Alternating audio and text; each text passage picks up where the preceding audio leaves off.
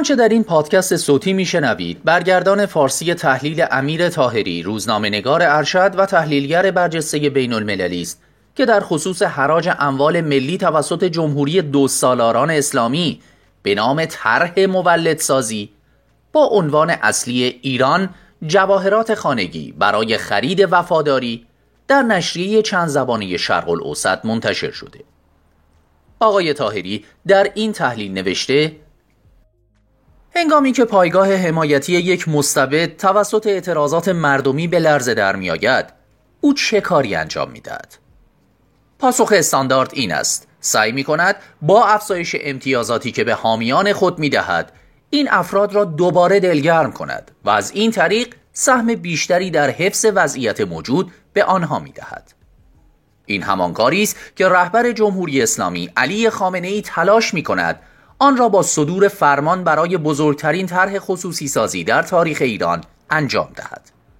این طرح که هفته گذشته از آن رونمایی شد هفتمین طرح در نوع خود است. اولین طرح 23 سال پیش اجرا شد. طرح جدید چهار مورد بدی و بی سابقه را ارائه می دهد. نخستین که برخلاف طرحهای قبلی هیچ محدودیتی برای فروش دارایی های مادی و مشهود تعیین نمی کند. دومی که نظارت دقیق مورد به مورد توسط کابینه و مجلس اسلامی یا همان پارلمان ساختگی را فسخ می کند سوم هیچ محدودیت زمانی برای این طرح تعیین نمی کند در واقع به یک گروه هفت نفره این حق را می دهد که دارایی های دولتی را تا زمانی که صلاح بدانند بفروشند. در نهایت یک کمیته هفت نفره را برای نظارت بر اجرا منصوب می کند و در عین حال مسئولیت غیر قابل فسخ از هر گونه پیگرد قانونی مرتبط با این طرح به آنها اعطا نماید این نکته آخر به ویژه بسیار مهم است زیرا به افراد معدودی که همگی با سپاه پاسداران در ارتباط هستند این اختیار را می دهد که دارایی های عمومی نامعین را به هر کسی که بخواهند منتقل کنند. این گونه بزل و بخشش ها به عنوان ابزاری برای خرید یا حفظ حمایت سیاسی همواره از ویژگی های جمهوری اسلامی از بد و پیدایشان در سال 57 بوده در سال 1358 چند ماه پس از قبضه کردن قدرت روح الله خمینی طرح مصادره گسترده را تصویب کرد که خارج از هر ساختار رسمی دولتی و آماری اجرا می شد. تحت این طرح هزاران آخوند یا افرادی که لباس آخوندی می پوشیدن و برای این مناسبت ریش می گذاشتن اموال خصوصی را به نام مؤسسه خیریه اسلامی که بلافاصله ایجاد شده بود تصرف کردند. در سال 1363 وزارت کشور در جمهوری اسلامی گزارش کرد که بیش از 75 هزار مورد کسب و کار و خانه خصوصی تصرف شده که بیشتر این موارد متعلق به کسانی بوده که از کشور فرار کرده بودند. بر اساس قوانین شرعی این اموال تصرف شده به عنوان قنیمت جنگی توصیف شدند. خمینی فرمانی صادر نموده و ادعا کرد که اقامه نماز در املاک توقیف شده قابل قبول است. سپس دولت رئیس جمهور ابوالحسن بنی صدر و میر حسین موسوی نخست وزیر طرح ملیسازی گسترده ای را اجرا کردند که در آن سهم بخش دولتی در اقتصاد از 55 درصد در زمان شاه به 70 درصد افزایش پیدا می کرد.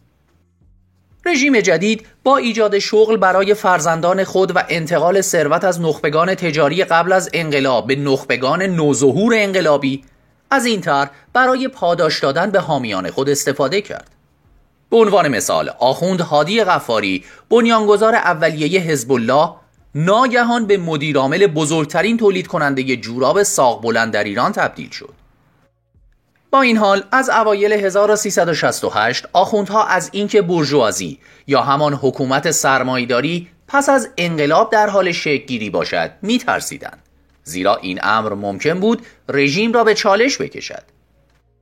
برای جلوگیری از این خطر رئیس جمهور وقت علی اکبر هاشمی رفسنجانی ایده بخش خصوصی عمومی اقتصاد یا همان خصولتی را توسعه داد. که توسط آخوندهای سیاسی و متحدان نظامی امنیتی آنها خارج از قوانین بخش دولتی و خصوصی کنترل می‌شد. طرح جدید به بخش اصلی اقتصاد رانتی تبدیل شد که در آن دسترسی نه تنها به فرصتهای تولید ثروت بلکه به خدمات عمومی عادی نیز از طریق یک کانال یعنی وفاداری و ارادت به نظام و ولایت فقیه تضمین می‌شد. این بخش ترکیبی حدود 400 بنیاد و مؤسسه خیریه در ابعاد مختلف و تشکیلات مخصوص را شامل می شود که عبارتند از کمیته امداد امام خمینی ستاد اجرایی فرمان امام وجوه و دارایی های مرتبط با عطبات عالیات بانک های اسلامی ظاهرا بدون بهره شرکت های بیمه، تعاونی های خیالی یا واقعی متعدد و بیش از سی شرکت خدماتی و مشاوره تازه تأسیس که به طور عمده به صنعت نفت مربوط هستند. همچنین یک بخش ترکیبی با مالکیت چهار خط هوایی، شش خط کشتیرانی و چندین شرکت خودروسازی بزرگترین پیمانکار های عمومی در کشور و چندین هلدینگ و گروه سرمایه گذاری به صنعت حمل و نقل نیز بست و گسترش یافت. چهار سوپرمارکت زنجیره‌ای وابسته به سپاه و ارتش عادی، هتل‌های زنجیره‌ای و اقامتگاه‌های گردشگری و از همه مهمتر تصاحب صنعت ارتباطات از جمله تلفن همراه و پست سهم این بخش را به طور چشمگیری افزایش دادند. در داخل این بخش 25 بندر تحت کنترل سپاه پاسداران قرار داشت که می توانست بدون گذار از مراحل عادی گمرکی کالاها را از آنجا وارد و صادر نماید. در سال 1378 زمانی که اولین طرح رسمی خصوصی سازی آغاز و راه اندازی شد بخش خصولتی 20 درصد از اقتصاد ملی را تشکیل می‌داد. به گفته پروفسور حسن منصور اقتصاددان برجسته ایرانی در سال 1400 بخش دولتی 61 درصد از اقتصاد را به خود اختصاص می‌داد و 39 درصد در بخش ترکیبی یا همان خصولتی و بخش خصوصی با تعریف کلاسیک و قدیمی آن عملا نابود شد. ظهور اقتصاد رانتی را می‌توان از طریق رسوایی های متوالی فسادهایی روایت کرد که به طور عمده توسط سرلشکرهای سپاه صورت گرفتند. شتفان ادودونیون متخصص فرانسوی در خصوص سپاه پاسداران اذعان می کند که در دوره دوم ریاست جمهوری رفسنجانی بود که فساد به امری سیستماتیک تبدیل شد. این بدین معنی است که فساد دیگر یک استثناء از قاعده نبود بلکه خودش یک قاعده و در واقع روش زندگی به شمار می رفت. در برخی مواقع این رسوایی ها رژیم را مجبور می کرد تا برخی از افسران ارتش سپاه مانند مسعود مهردادی که زمانی به مغز اقتصادی سپاه پاسداران معروف بود را دستگیر کرده و دادگاه های نمایشی برای آنها ترتیب داد.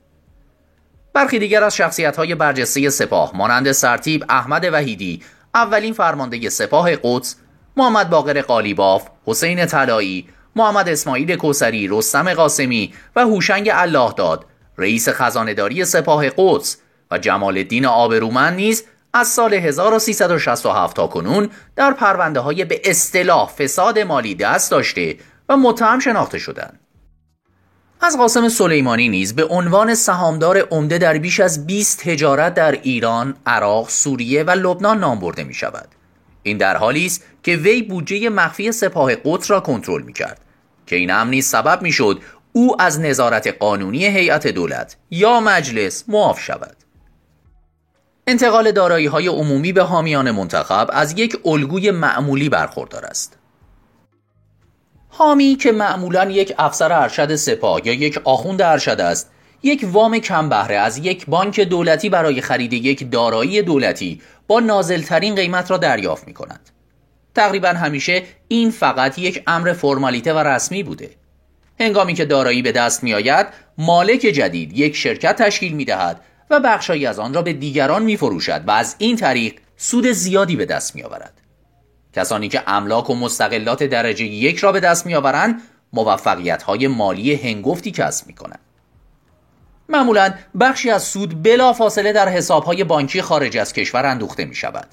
این طرح همچنین به رژیم این امکان را می دهد تا تعداد زیادی از سرتیپ هایی را که سپاه و ارتش هر سال تولید می کند و پرورش می دهد بازیافت نموده و مجددا وارد این چرخه نماید. برنامه پاکسازی کنونی به لشکر افسران سهم بیشتری از طرح خصوصی سازی می افزاید. اما یک مشکل باقی می ماند. آیا سرتیب های بازنشسته یا صندوقدار به اندازه کافی با آینده این رژیم اطمینان دارند که طرح بازیافت پیشنهادی را آغاز نمایند؟